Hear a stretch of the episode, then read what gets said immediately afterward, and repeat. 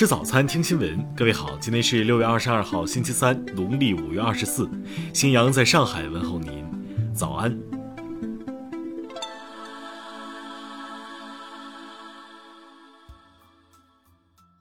首先来关注头条消息。十九号，山西忻州李女士在网络发文称，其六十八岁的父亲因阻止村霸刘某某强行耕种自家田地，被播种机反复碾压致死。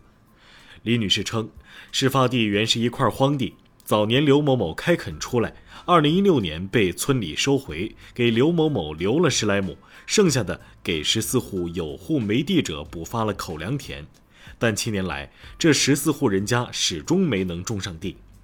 忻州市公安局通报，已抓获犯罪嫌疑人刘某红，经检察院批准，已对刘某红执行逮捕，目前该案正在依法侦办中。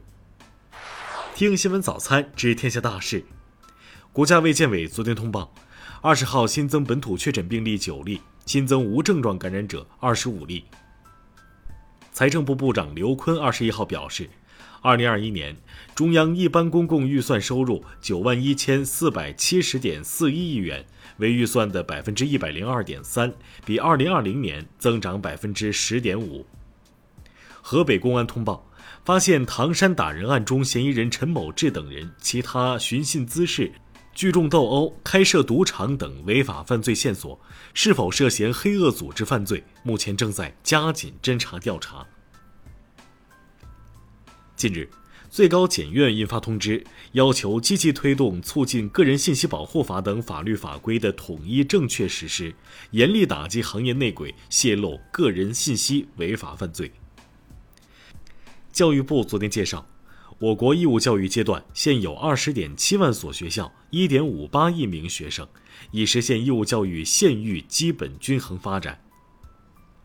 二十一号上午，山东泰安市一门头房发生爆炸事故，一人经抢救无效死亡，十二人受伤，目前事故正在调查处置中。二十一号下午。天津宝池区发生燃气爆燃事故，二十三人受伤，其中三人重度烧伤。国家移民局通报，云南摧毁一个特大跨国偷渡团伙，抓获涉案人员三百二十三名，主犯于境外被捕，已移交回国。下面来关注国际方面。当地时间二十号。克里米亚地区领导人阿克肖诺夫称，乌方袭击了位于克里米亚的钻井平台，目前已造成三人受伤，七人失踪。俄罗斯外交部二十号发表声明，抗议立陶宛禁止经利境内铁路向俄飞地加里宁格勒州运输货物，并警告将做出回击。美国财政部长耶伦表示。美国正与加拿大等盟国进行协商，拟对俄罗斯石油设定价格上限，进一步限制俄罗斯的能源收入。随着断气危机加剧，荷兰外，德国、意大利、奥地利等欧洲多国重启煤炭发电计划，应对冬季的能源危机。韩国政府二十一号宣布。当天成功发射完全由该国自主研制的运载火箭“世界号”搭载的卫星进入预定轨道。以色列总理贝内特确认，现执政联盟将于下周解散，并将同时提交解散议会的法案，重新举行议会选举。西班牙北部山火持续燃烧，当地时间二十号，阿拉贡地区出现一处新的山火，当地一所养老院内七十七人被紧急疏散。特斯拉首席执行官马斯克的十八岁儿子泽维尔认定自己是跨性别者，在其刚满十八岁的四月之际，已向法院提交了更改姓名性别的申请，并表示想与父亲断绝关系。下面来关注社会民生。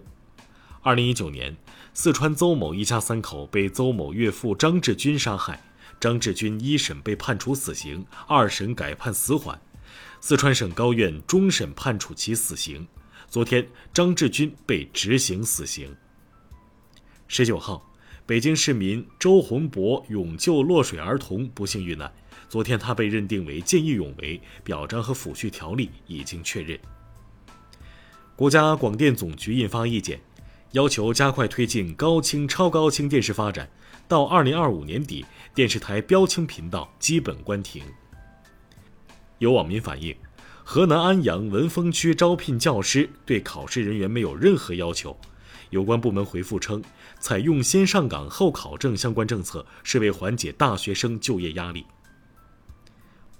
广东持续暴雨影响一百二十九万用户用电，目前仍有三十五万多户在紧急抢修。下面来关注文化体育，中超联赛第五轮，泰山三比零击败球风广受好评的大连人，后者遭遇首败。布达佩斯游泳世锦赛花样游泳结束集体技术自选决赛，中国队夺得冠军，创造历史性突破。勇士队昨天举行夺冠巡游，库里在现场表示自己将参加2024年奥运会。营业四十六年的香港珍宝海鲜坊近日遇风浪倾覆，未有人员伤亡。